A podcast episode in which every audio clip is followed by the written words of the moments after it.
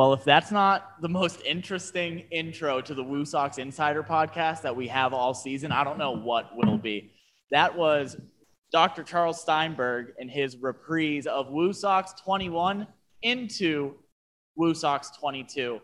Hello and welcome to the Woo Sox uh, Insider podcast. As always, I am your host, Tim Quidadamo, TQ. I have my producer here with me, Dylan McCaffrey, up on stage live in the DCU Club. The one person who is not with us is our co host, Chris Bergstrom. So he lives in North Attleboro. They are getting hit hard by this storm. He lost power, he lost heat. So keep Chris in your in your thoughts and prayers, your T's and P's today. Can you believe Chris bailed on the podcast today? We we he didn't want to sleep at the park. He he lost power. He didn't charge his phone. He's saving his phone battery for emergencies. Didn't want to zoom in. I think it's I think it shows a lack of dedication. I think it does too. And I, I think it's a little personal as well. Uh, but Chris, hard feelings only. Um, I guess take care of your family during this time. Uh, and we'll think of you when it's convenient for us. Uh, but we'll see you back on the podcast next week. Dr. Charles, Yeah. tickling the ivory. Well, you know, it warms you up a little bit. It's um I, I know the heat is on here, but it is a little bit chilly in the little DCU club. Yeah. So yeah, just to uh, warm up a little bit, um, a little bit of um Woo Sox 21, maybe for the last time for a while, Right. and then the beginning of Woo Sox 22. Yeah, So, in, in case you didn't know, Dr. Charles writes all of these songs. He's in the recording studios with the artists and musicians while they're recording it. They're going over mix and mix and mix. And I know it sounds like a lot of work, but it usually does mean a flight to San Diego for a week uh, to record with these artists. But writing music has always been a passion for you, right? Well, yeah, I mean, you don't really think that your music is anything special when you're 17 and you're just writing about you know the the next crush that you have, you know, and you you channel it, you know, and, um, you don't think anything's going to come of it. But um, over the years, um, people start started to react to it, and I Mhm. started to put baseball lyrics to the songs, and uh, it just kept going and going and growing and growing. Uh, so uh, that's why when we got to Pawtucket, um, we just pounded uh, people with Paw Sox baseball for about five years. And I didn't want to do that here where we just, um, uh, you know, beat you into submission with the same song the whole time. Uh, so that's why I wrote Woo 21 and then wanted something a little bit different for Woo 22. But the there, there is a method a little bit to some of the madness, and uh, and, and it might be interesting, uh, especially for the the moms and dads uh, to know, uh, because um, the the especially Woo 22, both are intentionally simple. Mhm. Um, and I, I guess what I mean is this, decaf. Let me hand you the mic a second. has, he has a mic. Yeah, I know, but Oh, uh, you're holding it. A guy got you. I need to do a little So- You know, I've been thinking this whole time I wanted two mics. This this feels pretty good. You've been the producer for three episodes and you need more airtime I'm gonna keep adding mics every episode. You're gonna have to hold that I up want to the I guitar. want to look like a press conference with just mics in front of me. Do you know where you're supposed to hold it? I heard directly pointing at it at the ninth fret. Well, here, the ninth fret? The, Yeah. the ninth fret. You said. Yeah. Okay. Yeah, the ninth fret. That's the optimal microphone for an acoustic guitar. Well, here, here was the point I was going You're gonna have to hold it up to Charles too, When- so we can really when, hear him. When um, on Woo Sox, this is unrehearsed. on on Woo Can you tell? on Woo Sox 21, I wanted to make it as simple as could be for a child to learn the introduction. Yep. Well, the simplest way to do it is to go like this. They're just the six open strings. One more time. And then you just complete it with the E chord. Woo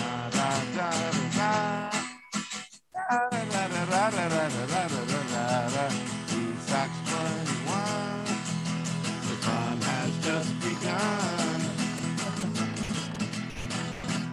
And then, then it gets a little bit more complicated. But seven year olds, six year olds who are learning the guitar can go. You can do that. That's right. I don't know if I can do that. Yes, you, you, can, You can do that. You, have, you can do that. So now, just to be cute on Woo Sox 22, I just flipped it. Check this out.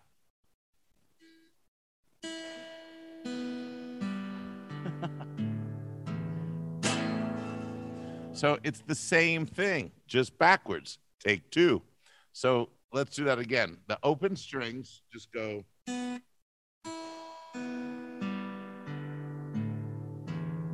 then I went to an A chord instead of the E chord, but they're two of the easiest chords to learn and, and two of the first chords that you teach. And um, if there's a third chord in that triplet, it's typically an A. So you go. You can do an awful lot of rock and roll with just an A to D to E to A. So look how simple WooSox 22 is.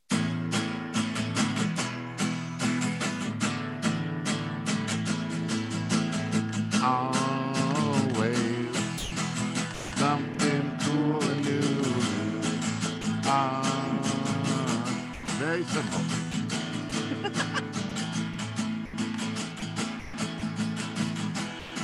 This is my favorite part. Oh. 22. Take You didn't. You didn't. Do do do do do do do do. yeah. Take. Now this is here we needed the aficionado. Yeah, I, I don't we- play guitar. In the, We on should have. Well, I think we mislabeled this session on the on WooSox.com when people were registering for Winter Weekend because this is music lessons with Dr. Charles Steinberg. You know, it's probably a cold day in in winter in Worcester when you're gonna sit back. You're you're at home and music's a, a big part of music's a big part of baseball. It's a big part of our careers. Uh, the soundtrack of a game is important to us. I uh I took your class sports management. The syllabus didn't have music lessons in it, but we got music lessons every class. Exactly. That's at Emerson, where I'm director of sports communication, where Dylan was a terrific student, where Tim Quidadama was a terrific student. You got to go to college, kids. Get internships. Take two. All righty. So there you have a little bit of the history of the writing of Woo Sox 21 and Woo Sox 22. Charles, we did since we're doing our first live podcast recording, we did just have some breaking news, and I'll lead into this while you set your guitar down. Uh, Tom Brady, after 22 seasons in the NFL, is formally announcing his retirement. No. That's Really? right. So we wish him a happy and healthy retirement. Obviously, it will be healthy Wow. because he's not e- eating any nightshades, really? nothing inflammatory, staying pliable. But But want to try to go out with a Super Bowl one more time, huh? apparently not. I Seven's always enough. imagined him riding off into the sunset. Wow. Uh, trophy on his shoulder. What a career. What a career is right. Wow. Now, not only do you love writing music, but you've written a lot of opening day ceremonies Oh, at yeah. Fenway Park. And Tom, with six Oh, Super Bowls heavens, with the yeah. Patriots, has been at a lot of them. Do you have any Tom Brady Oh. stories you want to share? Well, yeah, and even why that was an opening day ceremony goes back. Actually, it's an interest. It's an interesting story. You have a minute? Yeah. It's a podcast. I think we do have that. what? At least 40 more. All right. So we're with the Baltimore Orioles in Baltimore. Larry Lucchino, Janet Marie. We built Camden Yards. It's great. It's a phenomenon.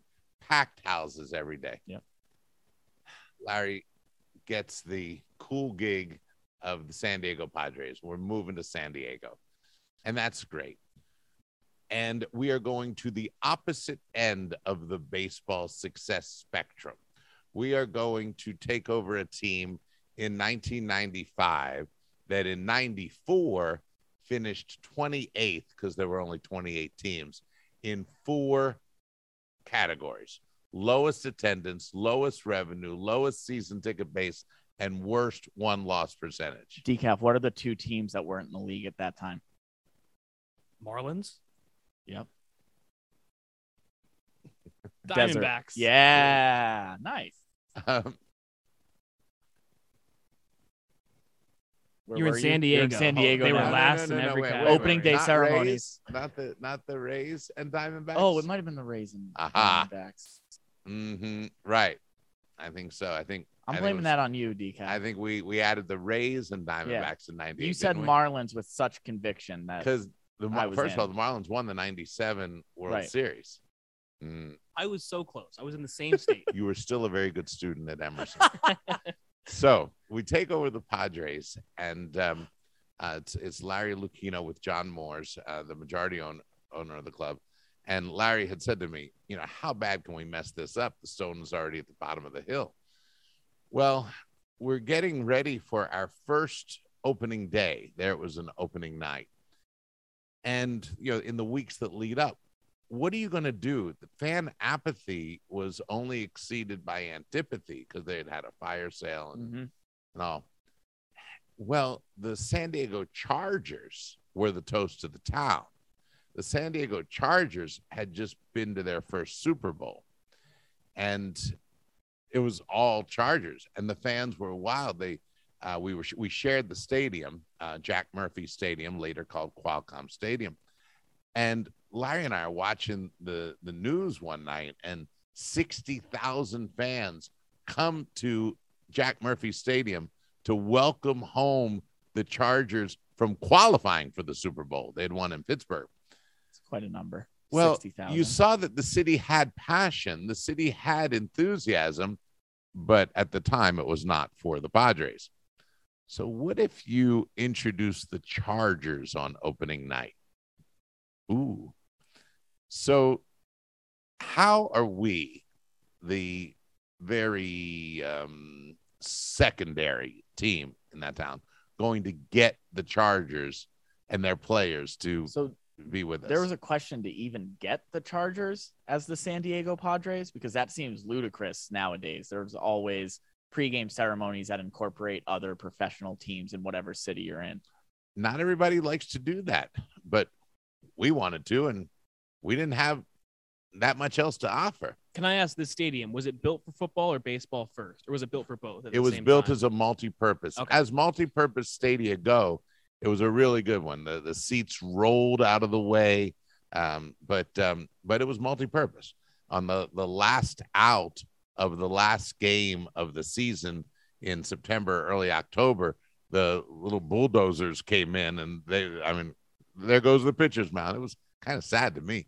Anyway, the the um, how are you going to get the Chargers to cooperate and participate in the Padres opening day? Are you asking me?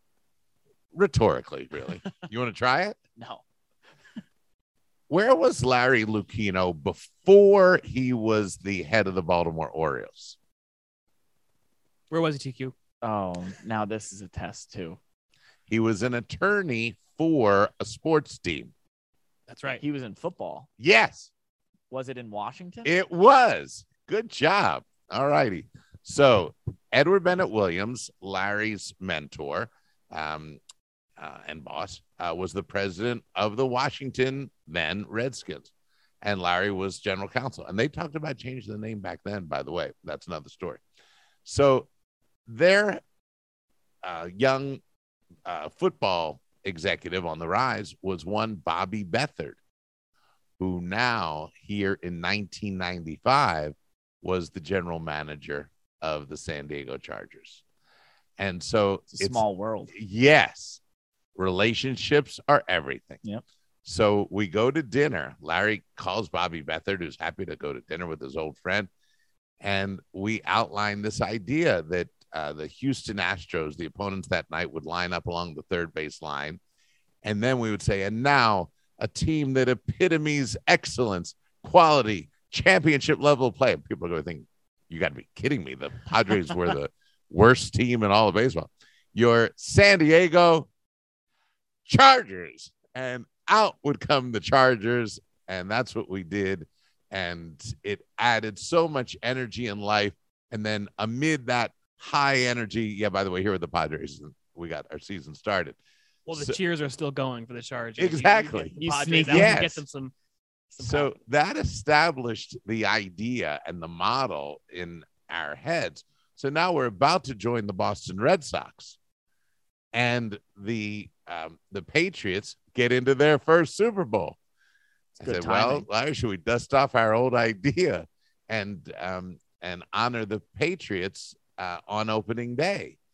And um, I have wonderful friends at the Red Sox, many of whom were inherited colleagues, none of whom thought that we were sane. You're going to have a football team on the field at Fenway Park? You Why know, not? Yeah, I, I said, well, in San Diego, you're not in San Diego anymore. We don't do that. So I was not only told that that was a strange idea, I was told can happen, won't happen. Uh, it's impossible. You don't understand the logistics of Fenway Park. And we did it. So there was Tom Brady. There was the trophy. There were the Patriots.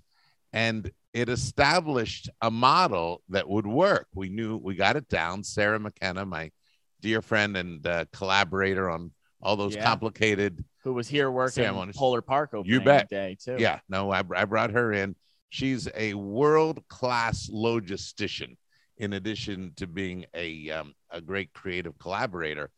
You know, I'll say, "Oh, how about if we do this?" And then she'll just look at me like, and then she figures out how to do it. Right. You know, um, like when when Sam Kennedy said uh, to me, Sam is the president and CEO now of the uh, Red Sox, but um, we were leaving the Padres, and he goes, "How about if when we get to Boston?" we have a flag the size of the green monster and it comes down on Patriots Day. I said, Sam, that idea is too good to wait for Patriots Day. We need that on our first opening day. And so we tell Sarah about it and folks at the uh, at the Red Sox explained to me why that can't happen. It won't happen. It's Mhm. impossible. If it could have happened, it would have happened. And you just can't do that here. You're not going to find a flag. What are you going to go order one from China? It's going to take uh, six months, they said. Sarah comes back, got a flag company. So where? Where are they? Six blocks from Fenway. Yeah. Like, oh my God. Local too. Yes, she so she's a a master at resourcefulness, and yes, we did get that giant flag, and we got the Patriots. Now the Patriots win again. They made it look really bad for anyone who was doubting you getting the Patriots there because it became such a habit on opening day. The Patriots with Lombardi trophies coming out at Fenway Park. Well, it became the way I wound up watching the Patriots in the Super Bowl was to say, all right, is this going to be a pregame ceremony on opening day? And if, if they won, it was. If it wasn't, I was still happy to have them. But, you know, there were people say, oh, you know, Right. don't do it. But um, through it, um, I got to meet uh, Mr. Kraft, uh, Robert Kraft. And we knew a lot of people in common. Um, his late father had been instrumental uh, in um, in overseeing uh, the synagogue in Brookline that I had gone to, Mhm. and um, it was kind of interesting to feel some kind of connection that way, not through football. Well, there was a thought that for the second opening day uh, after the Patriots won, that it would just be Mr. Kraft throwing to his son. I was a little bit worried about that idea. I know that it's simple, and I know that it would pay tribute to, you know, quite a family, um, uh, with Worcester connections, by the way, that are are very profound. Yep. But um, gosh, I, I felt like the fans wanted to see the players. Well, it was for me to drive down to Foxborough and to speak to Mr. Kraft for the Mhm. first time and tell him that I thought a better idea was for him and his son to be joined by the rest of the team. It was not his idea to do it solo. And um, I'd say that 90% of the conversation was about his dad and Brookline and uh, the lady who had the little toy store right Yeah. across the Goes street. Goes back to what you said earlier. And relationships all- are everything. And he said, Now, what do you want to do? I said, I think that you should have the whole team. Oh, yeah, it's fine. Good. Boom. So now they're back again. They win a third one, what, two years later? Yep. And uh, all of this is my is my Tom Brady story, which is very short. we have a green room, a, a room where we're a, conference room where uh, the Patriots are, are going to wait. And I walk in. I've never met Tom Brady.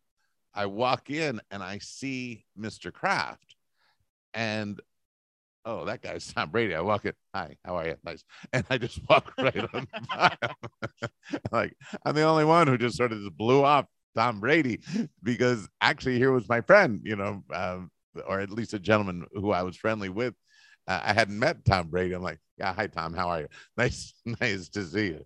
So um, I have the utmost respect for him. Yeah. The next time you're in public in Worcester, you get to shake Charles Steinberg's hand. Just know that he he big time Tom Brady when he had the chance. Exactly. inadvertently, unintentionally, but unequivocally. So I, I did. Uh, I went over to Mr. Kraft, and and I think Tom came over, you know, to see who was this person that was that just snubbed me. up. Yeah. It's a So- good thing he wasn't he did get drafted by the Expos as a catcher. It's a good thing he wasn't a two sport athlete Well, that wasn't on the Red Sox because I think that alone was enough to light a fire that would haunt the Boston baseball team for decades. well, that that may be, but you do bring up something somewhere along. Gosh, what the f- fifth Super Bowl, something like that. We're having I them lost again. count. Yeah, And- decaf the Dolphins fan is just and uh, Sarah and I here did talk about, you know, he needs to go. He needs to go into the batting cage. I mean, he was a, a great ball player. Yeah. Um, why am I remembering the Texas Rangers? They weren't. They weren't part of that story. They might have drafted Russell Wilson. yeah. oh, okay, all right. Um, good, good call there. That's our Dude, I producer met- decaf. That's that's what he's I, here I met, for. I met Russell Wilson. Oh, you should big Yes. time time him too. No, no, no. I was very appreciative big time Ciara. for his his work on childhood cancer awareness in Seattle, but that's another story. Um, look, it's a snowy day in January. We could go all day, but um, with with Tom Brady, yeah, we made sure that I believe he and David Ortiz went into the batting cage, and there there are photos. There is footage There's that the Red Sox have of David Ortiz and Tom Brady uh, playing baseball uh, together in in the cage right behind the dugout. So anyway, I would look. I'm a I'm an unabashed Tom Brady fan. I I think the world of him. I think the uh, world of what the Patriots created, and uh, if he is going to uh, bid farewell, what a career we've all been honored to to watch. And we we knew it at the time. It's not that anybody didn't appreciate that you had David Ortiz and Tom Brady. Um, who Concurrently. yeah, concurrently in your city, uh, along with the Celtics and Bruins winning uh, Yeah. a championship. Got Paul Like, Pierce, Tom Brady, and David Ortiz in a room together. It's Patrice It's Bergeron to something. throw in the 2011 Bruins. and and always look to our friend Bob Lobel to come up with some cool ideas. And he said, you know, Charles, you got to get a shot of all of those trophies, get the Lombardi trophies and the World Series trophies all together. And uh, and we did. And it's boy, you I'm you're filling me with sentiment if he's if he's gonna hang them up. But um, what a great career and a wonderful guy to deal with. I, I didn't have any extensive conversation, obviously, with him. Uh, Jackie, Jackie Oh. Wilkes, who assists me here, um, and uh, she was Jackie Dempsey uh, before she married uh, her husband, Mhm. and um, Brent Wilkes, wonderful, wonderful uh, Rhode Island uh, tro- state trooper. But uh, Jackie would be on the field for the, the ceremonies. She worked with Tom Brady. She- Yeah. we had a, a cool picture of of, uh, of Jackie in her ball girl uniform and, and Tom Brady. So she had more interaction. So uh, Jackie may be watching this one and uh, is smiling at the thought of, of the interaction she got to have. But um, we all of us salute Tom Brady. What what an incredible career. Yeah. you better be careful what you say about Jackie because when she comes on the podcast, it's just a dish session. It's just all the dirt she Everything has. Oh, behind my the scenes about Charles Steinberg. No, no, no, no. Jackie is is, is wonderful. Uh, many of you remember her as the ball girl at Fenway, making spectacular plays. Uh, the number five web gem on ESPN on the night that Jackie Bradley Jr. had the number eight web gem. And by the way, there she is playing herself in Hollywood uh, with Jake Gyllenhaal uh, in what uh, was that Stronger or Patriots Day? She's in both, I think. I think Patriots. Uh, no, Whichever one stronger, stars- or Jake Gyllenhaal was stronger, was right? stronger. Yeah, yeah, so, yeah, yeah. So there's there's Jackie. You know, she yeah, she's Is She's Jackie great. on IMDb? I didn't know she's in. I these- think she was in a I- movie with Reese Witherspoon. Yeah, I think They- Charles is yeah, on they it, too. reduced Reese Witherspoon's softball parts in it to just this like shot, and you know if you pause it, pause it, you can see Jackie. Jackie. So Jackie was, uh, by the way, one of the real um, ones to open our eyes to uh, how fabulous uh, baseball players are, um, whether they're a guy or a girl. Right. Uh, Jackie is a fabulous baseball player, softball player. Uh, started Villanova Mhm. from a remarkable baseball family. Her father was coach of the year for the Boston Globe for coaching uh, the Medford High softball team. Her cousin, uh, a lot of fans remember, uh, long major league career, Mike Pagliarulo. Uh, so, um, yeah, there's a lot of baseball, softball, and Tom Brady Yeah. all wrapped up into one. Yeah. So there's a 25 minute farewell to Tom Brady. Tom, we know you're watching or listening. So you're already in Florida. Enjoy your retirement. While we're on the topic of star power, though, well, first, we'll get to the star power. I want to say I'm the only one on this stage right now that didn't spend the night at Polar Park last night. How was it? Decaf. Tell tell us some stories. Was it like night at the museum? it was I was so excited for this because I was picturing it like Night at the Museum. We've got a big Casey at the bat statue over there that whenever I walk by him, day or night, his eyes follow me as I go by. And He's- last night I was having a staring contest waiting for him to start chasing me around. He missed strike three, but I knew he was going to connect with my skull if he started He's getting off that podium. He really is just staring right at the control room. Every time you walk in and out the door, he's looking daggers Looking right, at, you. I had a I had a fun time. And I walked around this whole empty park and uh, look at look at Casey. So- He- look at yeah. those eyes. If, if if imagine it's it's two in the morning and It's there's no cool one else here and it's just you and Casey. And you didn't know that I was here. I didn't know. I saw your light on. I thought you were just not conscious about the environment. Decaf, where'd you sleep? I slept in the visitors clubhouse. The home clubhouse uh was was locked. This couch I was trying to sleep on. So I was in the visitors clubhouse where we usually record Right. the podcast. Well, on what? On a on a I, couch? I was on a couch. I had They have uh, some nice couches. a down couple there. of Is that uh, right? Yeah. couple of my hoodies and sweatpants draped over me. I could not get the lights off. So at about 3 a.m., I made a trip back up to the control room, and we have like a, a pair of blinders that I was able to get a little beauty sleep. So, Um, Charles, you were a lot of people who have been to Polar Park have been up to the DCU club. They've seen the suites. What they don't know is that Suite 17 also doubles as your office space and apparently triples as an apartment. Well, for the record, I'm in. I'm sleeping here because I don't have an apartment that's walking distance. Can't say the same. But I was worried that overnight the snow would mount and not be traversable, and I wasn't going to be able to drive, and I wasn't sure I was going to be able to walk. Right.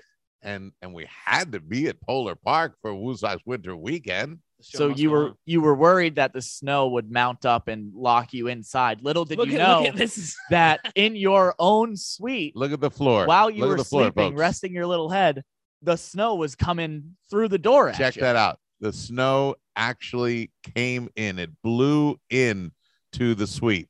Um, and it is still there. It's still there. it is. It, it's true. Um, uh, I, I was like, where did that snow come from? I didn't open the door with it. And then I just stared and just little dust balls of it were, Yeah, were coming in. flurrying in. So yeah, it it is true.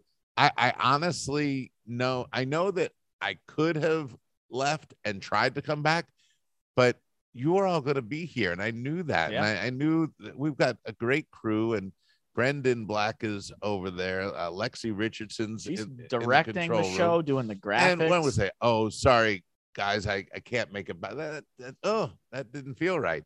And uh, so I did leave. I did leave um, uh, before the snow started, and got the the necessary essentials. You know, everything's hygienic. Yep, don't worry. toothbrush. Uh, yeah, got all the toiletries. Got a, a change of, of clothes. Um, and um, uh, Janet Marie Smith had uh, lived right nearby the Mhm. ballpark, uh, and she needed to. My goodness, because she she can burn the midnight oil and be back Like before nobody sunrise. else. Janet Marie is one of the most brilliant hard workers ever, and um, and she had left behind a big quilt and a, a blanket. You know, put that away. You know, never gonna need that. Uh, needed that. Yeah. So um, it, it was it was cute. I, I surprisingly I slept a lot better here than I thought that I would. I thought it'd be like sleeping on a plane, but uh, I didn't have the same problem decaf did with, With the the lights, lights? not being No. able to go out. There's So- definitely like a light switch just like right in the most obvious spot that I looked at a hundred times. So was it that you were moving and the motion I, I it? being on a couch, I would have to shift around, and the lights actually did turn off once, and I was so happy. And then I like turned from my left side to Oh, my right no, side, you and they all shot back on. decaf. while Casey at the bat is walking around, you have to be as still as a statue. So you think you think that statue has a little bit of spirit in I think that's a little life. I've seen a glimmer in its eyes on a game day every now. You know then. what we could do? animatronic What like Disney. What is that? it's a statue that moves. But there are humans who dress that. Yeah, we actually had some I'll at an it. event at Polar Park this year. They were fantastic. I was gonna. I, I didn't remember if we had done it here. I've, I've seen it throughout my career. You think it's a statue? It's green. It's gold. Yep. And then they move. You're And like, then- oh my god. And then Casey knocks your head off. Well, maybe we could get. Maybe we could get a a live Casey to stand He's down the hall at in the us right DCU now. He's club. staring you, at you us know this, right the scene, now. and and then someone would think they're seeing two Caseys, except one of them would move. Oh. We'll replace that Casey with the live This person. is ho- He'll this is stand how we plan events. we This won't is- we won't do any of that. There, we won't do is any no of that. science to it. We sit and talk. We uh, we en- enjoy each other's. We're not we're not gonna do it. We're gonna do it. Yeah, I like that idea. Yeah. This Uh, is this is how it starts. so you said you got you did stop at an apartment, got a change of clothes. I want to ask you. I've known you for about six years now. Every time I've seen you, except this morning, right after you woke up, it's always slacks, shirt, tie, and then if it's cold, sweater. When did that start? I used to catch a cold so reliably in October after a baseball season. You know, you you're on a surge in the baseball season, as you both uh, so know, and um, the, these two are fabulously hard workers too. And when the season ends, you you, you have a little bit of like a, a come down. Let time. I always catch a cold in October, and I'm like, let's not do that anymore. you know, it's no fun. So I just started uh, religiously putting on a sweater uh, October 1st, and almost no matter what, I'm going to wear it in, in, in Worcester through May. You know, Right. sweater comes off June 1st. Um, but the, um, and, and a, a tie was um, part of our dress code in high school. Uh, the school I went to, it was a, a small private school, and I started there in eighth grade. It was a 12 year school, and I Mhm. went to Baltimore City Public Schools through seventh grade, um, where there was not a tie except for on picture day. And when I went to Gilman School in uh, Baltimore, starting in eighth grade, you wore a tie every day. So it became absolutely typical. I probably have some ties from eighth grade still. Um, it, I just didn't think anything of it. Now, at the University of Maryland, right, you didn't wear ties, but Mhm. then at the University of Maryland Dental School, oh, you most definitely did. And so it was just second nature. And when I started at the Orioles, which actually was in the last month of senior year of high school, um, my boss, who uh, passed away a year ago, wonderful man, Bob Brown, uh, the the a, a patriarch to so many of us in Mhm. baseball. Uh, he had told Chris Lambert, who was doing the um, internship with me, um, you know, told us what time to be in and said, uh, our shirt and tie is appropriate every day. Got it. Well, You're used to it. I don't even think anything of it. Uh, if anything, I've lightened up. Usually on a Sunday, I'll, I'll wear, you Yeah, know, I wear a might polo. go without it. Maybe a Saturday, You but I don't think anything of it. you would make Barney Stinson proud. I've watched this man climb into a mascot costume, shirt and tie, buttoned all the way up. it's true. I did. I put on uh, the Smiley costume. Now, you know, Smiley's real, kids. Don't worry. we we didn't put a picture of you in because we didn't want to ruin Uh, that. yes, was- believe me, it's not a very attractive picture. But yeah, we did. We had an appearance that um, that we wanted to do uh, with Smiley uh, in Millbury, and um, and you know, one of our actors wasn't available. Let's go. Come on. I I, I put on the Sox uniform Right. and Pawtucket. Why not? you know it this is i was gonna say it's minor league baseball but chris bergstrom It's had a, a legendary legendary career being very close to wally the green monster Yeah. very Chris Bergstrom, our our normal podcast co-host. if you haven't watched or listened before, uh, we're available anywhere you listen to podcasts, and we're on our YouTube channel at Worcester Red Sox. But Chris Bergstrom, it's been great with the news of David Ortiz being inducted into the Hall of Fame. I have seen the ESPN commercial the, this is of him SportsCenter. trying on the Yankees hat, but this is SportsCenter, and Wally freaks out when he sees it. I found Chris. out the other day that's Chris Bergstrom Yeah. in the suit. That Yeah. is awesome. Oh, You- Isn't that, That is incredible? incredible. oh, Chris. Chris was the one who really took Wally to good theatrical heights. Um, When we joined the the Red Sox, you know, Wally was there, but he was not center stage at all. Uh, one of my colleagues uh, at the Red Sox, who had been there many years, uh, no, you better not mention Wally. He gets booed. so we we turned that around by introducing him on the first opening day, saying, "And the best friend of children at Fenway Park." Can't boo that. Exactly. Can't boo that. And, And the difference- Chris Chris ran with it. the difference between Charles dressing up as Smiley or not was that Smiley Ball got to meet Wally. That was Right. that was what was Yeah. at stake. Yeah, that's right. Wally was coming to Millbury, and I knew that Smiley had to be there to greet him. And you're right. I had a tie on under Yeah. that costume. It's pathetic, but it's true. So clearly, Suite 17 has become somewhat of a third or I guess fourth home at I this point. I didn't seek that, um, but it, it certainly was functional, even with snow blowing in overnight. Right. And I know you're known to welcome fans up there that you might see at the ball Oh, game. sure. And if you haven't seen it yet, I think we It's have a a, cool graphic suite. of it. It's It's the a cool- pictures you have on the wall there are incredible What- just throughout your storied career. And It- there's one in particular I want to talk about, but um we have an Look at email. Look at that. Look at that wall. That's it's a, all It's a storytelling. right. role. It's a E- retrospective. Every picture is a story. We said we want to do a whole feature called Sweet Stories. You pick the picture, I'll tell you the story. Go ahead. What So there's one in particular. There's a screenshot of an email from the sender CD Uh, it's a great sent story. at I think That's three in it. the morning, and you can see it there. Yep. Congratulating you on a, a yet another your third World Series championship in Boston. Isn't that cool? Who is is CD? CD? And honest to goodness, when I received that email, um, now she wrote it after three in the morning, California time. So it was just after midnight. Right, just after midnight. Got there it. she is.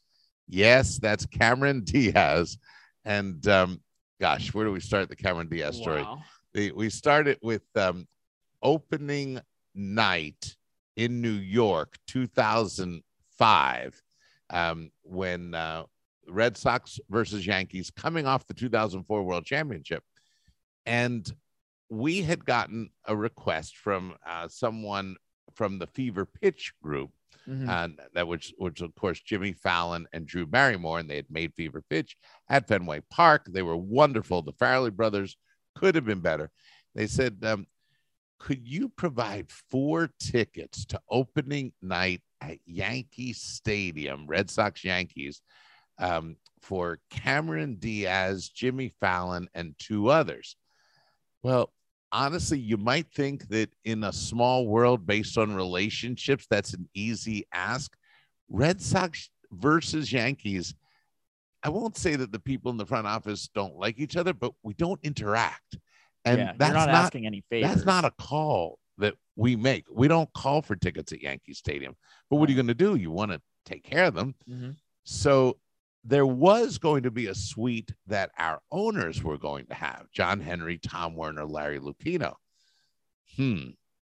Now I knew if I asked Larry whether Cameron Diaz and Jimmy Fallon and two others could be with him and John Henry and Tom Werner in the suite at Yankee Stadium, I knew he was going to relentlessly tease and go, "Ah, you, you're such a Hollywood file," you know.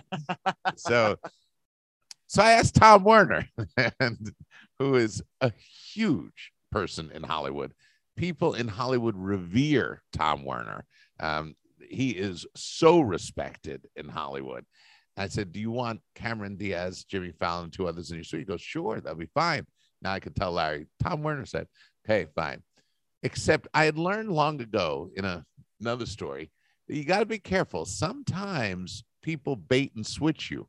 They want the tickets, they use the names of the celebrities, but at the last minute, they go, Oh, it's these four people. And now you're going to have egg on your face a little bit because four mm-hmm. people you don't know are going to be in the suite. So I knew to be the one to greet them. And my suspicions grew when they changed plans as we got ever closer and said, Oh, Jimmy Fallon can't make it, but it'll still be Cameron Diaz plus three. and you're just waiting for the other shoe to drop. You're Yeah. waiting for it to be, oh, Cameron couldn't make it, but can we still have the tickets in the suite? Yep. You know, it's, you know, we're all human. It's like, oh, do I really want to have to say that to our, our ownership? So I go down and meet this black suburban as it drives around. And the driver is one of the four, and three ladies get out. And yes, one of them is Cameron Diaz, most definitely. Uh, another is a wonderful woman that we had worked with on Fever Pitch. She's Drew Barrymore's business partner. Her name is Nancy Juvonen. And then a third one uh, is um, Cameron Diaz's assistant uh, named Jesse Lutz. And we welcome them. I'm like relieved. Good. It really is, you know. And so we bring them in up to the suite. It is clear within moments that Jesse is the real fan. She is a Red Sox nut. She's from Massachusetts and she is excited as anything to be there. Nancy Juvonen is also very happy to be there. And Cameron is perfectly gracious, wonderful, kind. And I, but she's not necessarily going to follow each pitch. And so it became my role to to chat with her. I said, well, you know, are you you live in LA? She says, Yeah. I said, Mhm. Dodger fan or Angel fan? She says, if I'm at a Dodger game, I'm a Dodger fan. If That's- I'm an Angel fan, I'm an Angel fan. That's quite a burden you you accepted to to keep Cameron Diaz. Somebody had to do it. You know, I'm a conversationalist, but we we You talked the whole game. And by the way, those who remember, that was not a pretty game. That Mm-hmm. was Yankees all the way, and Cameron could hear the vocalizations of displeasure emanating from Larry Lucchino. oh, it was not pretty. So we're kind of keeping her back in the back of the, the suite. Larry's out outside. We can still hear him. And um, what you saw though was that Cameron did not do a bait and switch. She actually showed up so that her assistant could come. Mhm. And so we gathered them together. I said, Look, I get the picture. I understand. I said, Jesse, we want you at Fenway Park next week for our opening day. Nancy, you're welcome too. And then I pointed to Cameron. I said, You, not so sure. Just- so joking, just to let her know you no longer have to do that. Yeah. You know, and it led to, I guess, just a, a good trusting relationship with all of them. And so in 2013, there she was uh, in a suite at Fenway Park, Yep. um, not expecting to see me, I not expecting to see her, and we we had this this chat, and I told her how, regardless of the outcome of the 2013 World Series, we've already won the pennant. When you win the pennant, you do get a trophy, Mhm. and that trophy you can take around, and it can be a symbol uh, on trophy tours, and kids can fall in love with baseball. And I told her how my mother, of blessed memory, had taken me to games, uh, and how impactful that was. And so one week later, there we win the World Series, and I get an email from CD recalling, as you'll see on that on that email, recalling the actual conversation. And uh, I was just so appreciative of that because, you know, who am I? You know, um, but um, but she recalled specifically um, the conversation about my mom, and uh, I, I wish her well. And uh, every so often, I, I hear from uh, from Jesse, and um, you know, it is it is funny who you get to meet and how much you get to enjoy these moments that turn into relationships of sorts. Really quickly, was it an option to buy tickets at Yankee Stadium, or was the suite the the deal breaker? Opening night at Yankee Stadium, I don't know how they could have. Okay. I don't know how they could have. Remember, Red Sox, Yankees coming off of the 2004 World Series. You're good. How you gonna buy those tickets again? I, I only ask because I have some friends that know I work for the WooSox. Sometimes they'll ask me if I can get t- them tickets to Red Sox games. tell them to get in line ju- at Yankee Stadium right now. I just say, yeah, no, I get free tickets all the time, and then I buy Oh, free. tickets. Well, well, well, I tell them I get free, and then I buy them. Don't then we do go. that. that's very good-hearted of you. It is. You're you're you're a, You don't a- a kind person. I, my Emerson email still works for for the Fenway Park student nine. Oh, Student nines are the best. Sam Kennedy's idea. Sam said, "Why don't we just go with nine dollar tickets for for students?" I said, Thank you, Sam. Yeah, Thank you so much. the giant flag and and student nines, two of Sam Kennedy's many Yeah. many great ideas. Somewhere else you can get $9 tickets at woosox.com or by calling 508 500 8888. As And single game tickets for April and May just went on sale now. And that's one of the reasons that for students, only eight dollars, less than a student nine. So for Take that dollar, do some laundry. well, yes, yeah, Dylan is always looking for quarters. So Bring quarters to the park. If you see Dylan running around, he needs them. but eight dollars for kids for students that's one of the reasons why uh, for active military and for seniors and we look when we were doing the fan planning sessions we met with a lot of colleges in fact a council of college leaders and um, we were going over ticket prices you know and don't want to go past ten dollars they said um, and uh, so we settled on nine for everybody but eight for uh, for kids, students, military, active military, and uh, seniors. That's right. Fa- affordable family fun. That's what you get here. Isn't that what you want? Yeah, exactly. So we talked about the email a lot from Cameron Diaz in 2013 after the World Series. In 2013, I want to bring this up because obviously our beloved Big Poppy, David Ortiz, was just elected as a first ballot Hall of Famer. I know you have a bunch of stories, but the one I want to focus on is the speech in 2013 Yeah. because apparently you had a role. You told the story in class once. I called my parents and uncle right after to let them know what a cool thing happened. It's an emotional story because it's an emotional uh, t- time for us all. If we go back to April 15th of 2013, Mhm. a gorgeous day, surprisingly beautiful spring day. Um, and um, that's Patriots Day. We um, have a walk-off win. Um, we have kids run the bases, thank goodness, because by having kids run the bases, we had a lot of them, that kept a lot of people at Fenway. And when the last child had run the bases, I was sitting over in the third base seats because I liked to just anonymously uh, watch as they came off the field to to see the expressions and to make sure joy.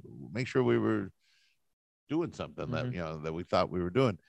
And the last child had uh, crossed home plate, had come up past me, and Jackie Dempsey, now Jackie Wilkes, um, was on the field helping to orchestrate. And so as she came up, I walked with her, and my eye caught the scoreboard clock. It was 247. I remember that because um, my elementary school's school number was 247, cross country elementary school in Baltimore. So we walk up, and I said, What a day. And Jackie said, Perfect. And it kind of gave me the chills when she said that because in my spiritual belief, we never actually achieve perfection. There, there's always this yin to the yang, you know. Mhm. And um, we walked in the red door, if you're familiar with that at Fenway Park. And by the time we had walked down the hall back to our offices, uh, the TVs were on, and there was this story emerging. And you know what? What you know?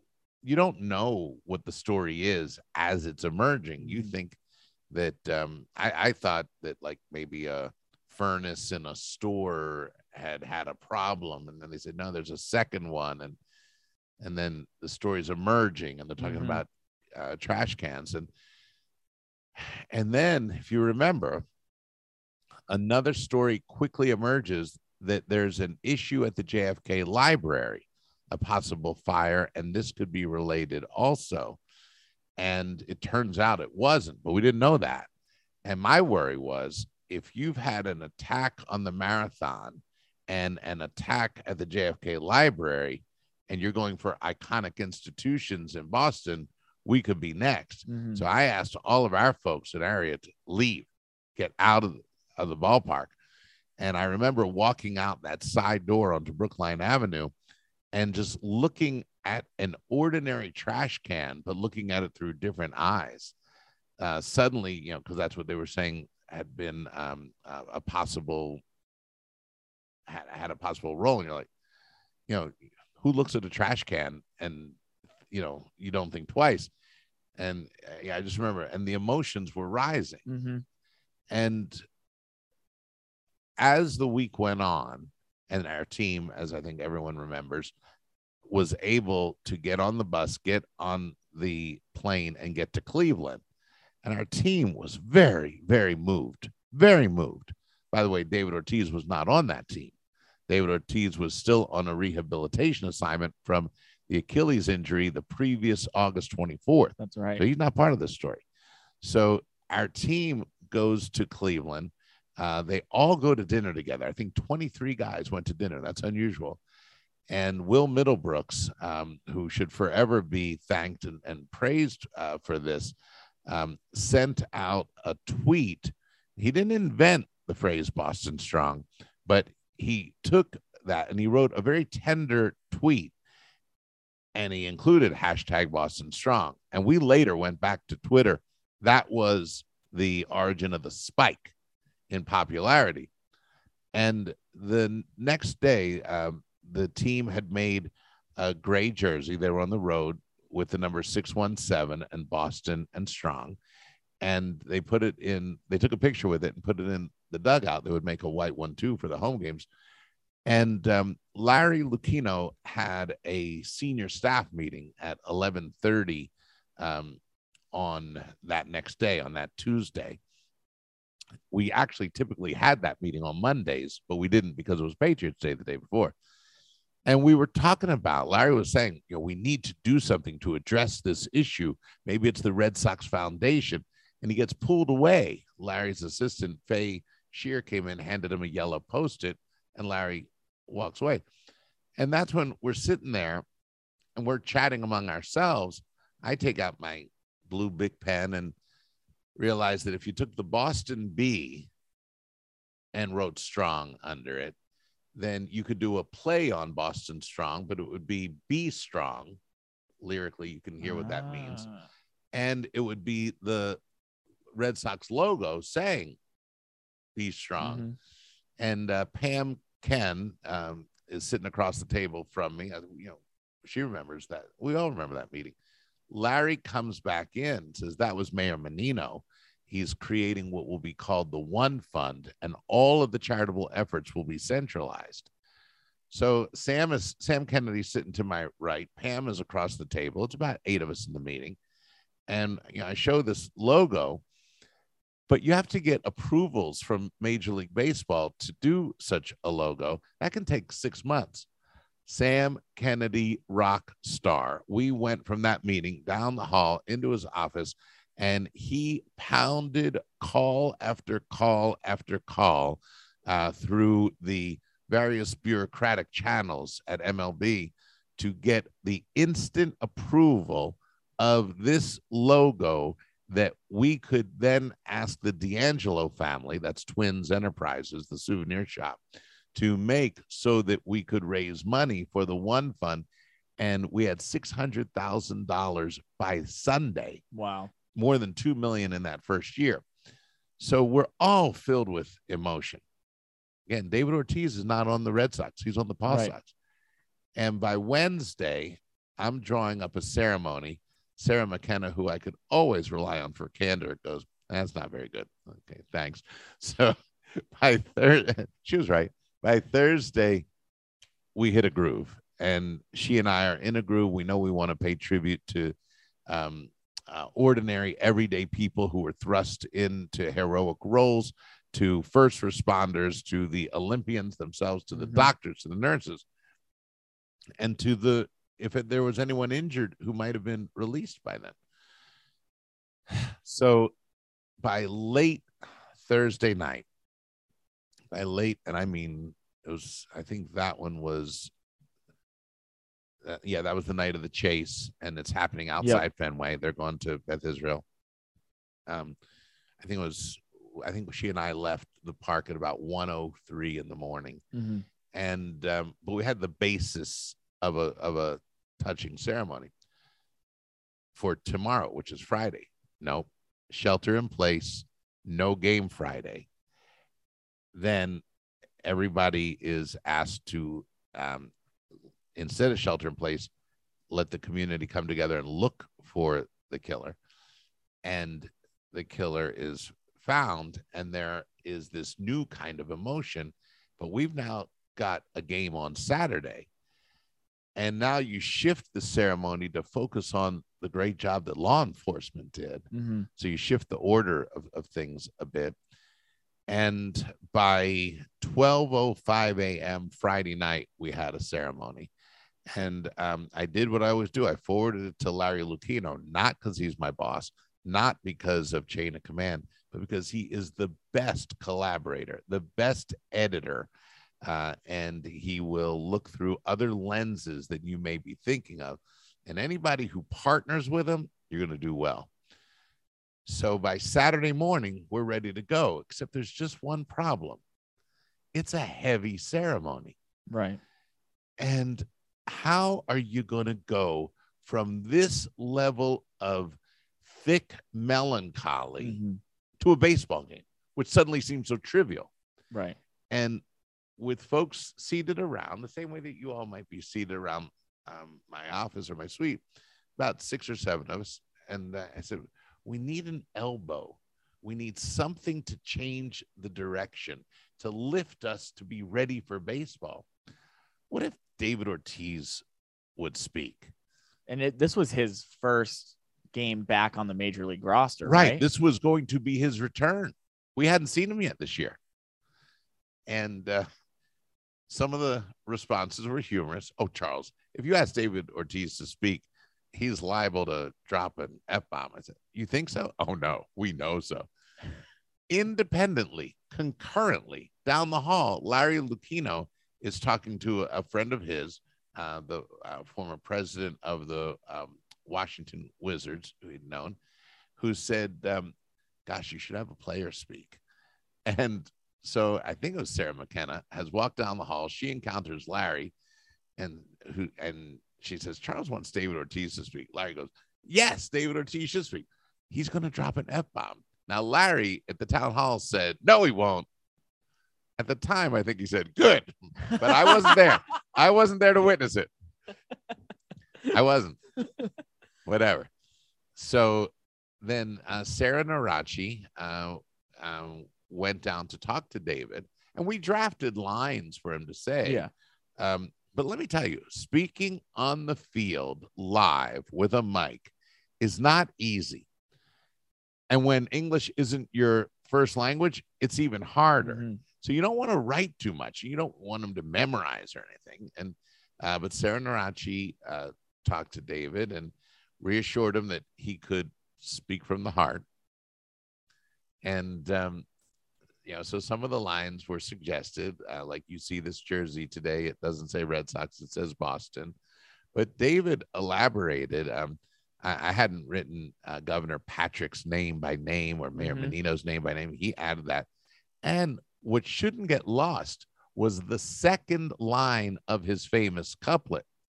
Yes, that was completely him saying, This is our city. But the second line, that's all David. And nobody's going to dictate our freedom. That's a heck of a line. There's you couldn't have written that better. Right. I th- that wouldn't have been what I would have even thought to say. And it was that blend of anger, strength, and defiance. And then when he holds his fist in the air in that picture, yes, I've got it in my suite, and many people have it in their homes, and says, Stay strong. That was a moment. Yeah. That was a moment. That's probably the marquee moment in a very storied career. There have been five Red Sox first ballot Hall of Famers.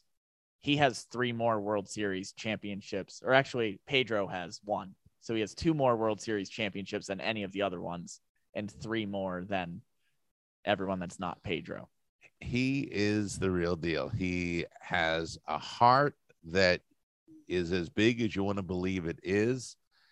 But what he did that day was very human and very David. Right. Uh, it really was. Um, you know, yes, we we said, "Would you speak?"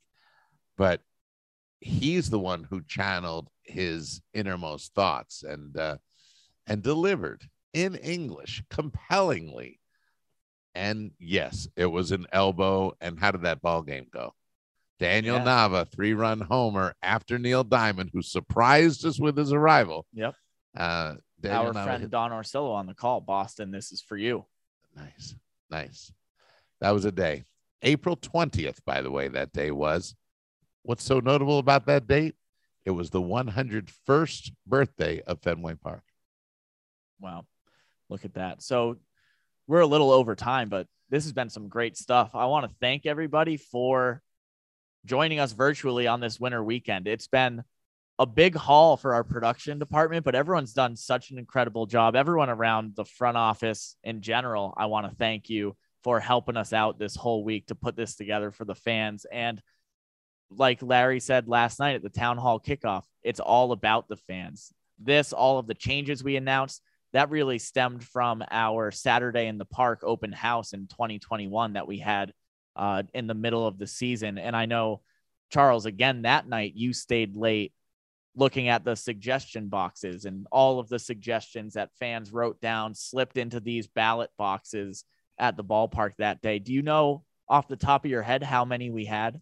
267. 267 ballot and, and the, the blue notebook with those ideas is still right here with me and uh, that's on top of 877 uh, that we garnered from 21 fan planning meetings Wow. So there you see the boxes, and obviously there was a large front office presence there. We weren't just making people write down what No, they we- wanted to see change Well, and then reading it later. Right. We're the same as everybody else we know whether we want nachos we know whether we want fried dough we know what it's like to be a six year old whose eyes light up at cotton candy we know what it's like to be a, a seven year old who sees smiley ball and we stay in very close touch uh, with with six and seven and eight year olds believe me we, Definitely. I I, rel I rely on on seven year old Mila. I rely on eight year old Ayla. Uh, they they keep it real. They Yeah. they tell me um, they they are dear cherished friends of mine. Um, uh, uh, in what uh, Auburn and uh, now Douglas, I think. Um, yeah, it's they listen to the children Mhm. because they'll keep you they'll keep the flame of your childhood going and look there's two things you want to do at a ball game you want to make a child fall in love with baseball and you want to remind an adult where and when and why and how they fell in love with baseball and they fall in love again that's what we love Yeah. So thank you again to the fans for all of those suggestions from that open house. We don't want to end the show without breaking any sort of news. So we can tell you tentatively we are looking at a 2022 open house. We're eyeing the weekend of April 9th. So oh cool yes follow Yeah. the WooSox on That- social yeah. media on Twitter, Instagram, Facebook. You can listen to the WooSox Insider podcast on Apple Podcasts, Spotify, Google Podcasts, or watch us on YouTube. But when we firm up a date, you'll know when our open house is. And if you didn't get a chance to come by Saturday in the park last year and give your two cents on what we should do with the ballpark or what we should do at games or with the foundation, you'll have an opportunity then. But I think don't wait then either. Shoot us an email. Come by the ballpark when you're buying tickets or when you're on the phone at 508 500 8888 with your uh, ticket office members, buying your nine game mini plans. Throw out an idea then, too. Why not? So, Charles, thank you so much for staying here. I know the fans have heard a lot from you this weekend. the fans hear a lot from me That's right. But thank you so much for joining the podcast this time. No. And Brendan Great Black, you. I know you've been monitoring the Zoom. Do we have any fan questions before we go? Our producer, the voice of God, Brendan Black. Thank you, TQ. Um, we did have a suggestion to potentially racing mascots. Oh we could do that How about- Potentially for Come on, Table Ke- Talk wait, why you look hesitant smiley ball could run uh, against Worcester and Yeah. And if we unveil Roberto the Rocket, uh, that's a secret, right? So if if we unveil Roberto the Rocket, who would tell be anyone. a um, uh, particularly interested on way past nights, why why couldn't you have those those folks run? I've been in a number of mascot costumes. I think, I don't know. I think, I think Worcester's feet are heavy. I think Smiley might have you a- ever been to Milwaukee and shot. seen the sausage races? They are Yeah, hilarious. never been to Milwaukee. Oh, you should go. The Laurel Prieb, a dear, dear uh, friend of mine, uh, was instrumental in developing the sausage races in Milwaukee. You, they, you, you stop what you're doing to watch the sausage races. All I know is if we have a mascot race, I want to be in the first one. Be Okay. careful what you wish for. if you think you can beat decaf, also be on the lookout for our annual job fair. Usually happens in February. So if you're looking for a game day opportunity, maybe getting a mascot. actors, race against this actors guy. who become very close with the mascots. Um, that, that's yeah. Yeah. we do keep our eyes open for for actors. So we want to get the mascots out to your town in our regionalization effort. Let us know if you want us to come. Tell Rick Medeiros. He loves going on Yep. spontaneous voyages. Rick M at WooSox.com. shoot him an email. Thank you all so much for joining us. Winter weekend is not over either. You can join us Monday at 6 p.m. as we uh, celebrate the life of Jackie Robinson on the eve of Black History Month. So I think, if unless you guys have any other No, words, we may be out there tomorrow too. By the way, That's playing in the snow. We may do a spontaneous voyage. Rick, uh, Rick is chomping at the bit to go to Auburn tomorrow. he's itching in the caravan. It may, it may be the caravan. We'll see if how that does in the snow or or the uh, the WooSox mobile. All right. Thank you all. You've been great to be so responsive and attentive, and um, thanks for this inaugural WooSox winter weekend. Chris Bergstrom, if you're out there and you're you're still on the one percent left on your phone battery watching this, we we love you and we miss you. And again, Tom Brady, thanks for watching. It's WooSox. Oh, Tom do we have a Brady. question, Brendan? Oh come on! Uh, Dylan, that was your father who suggested the racing. Hey, hey, Dad. Thank you for watching. Appreciate it. congratulations, Tom Brady, and congratulations, David Ortiz. Yeah. How fitting is that? Thank you both for watching. Enjoy the rest of your day. Stay safe in this blizzard. It's WooSox 22. Always something cool and new. We'll see you all soon.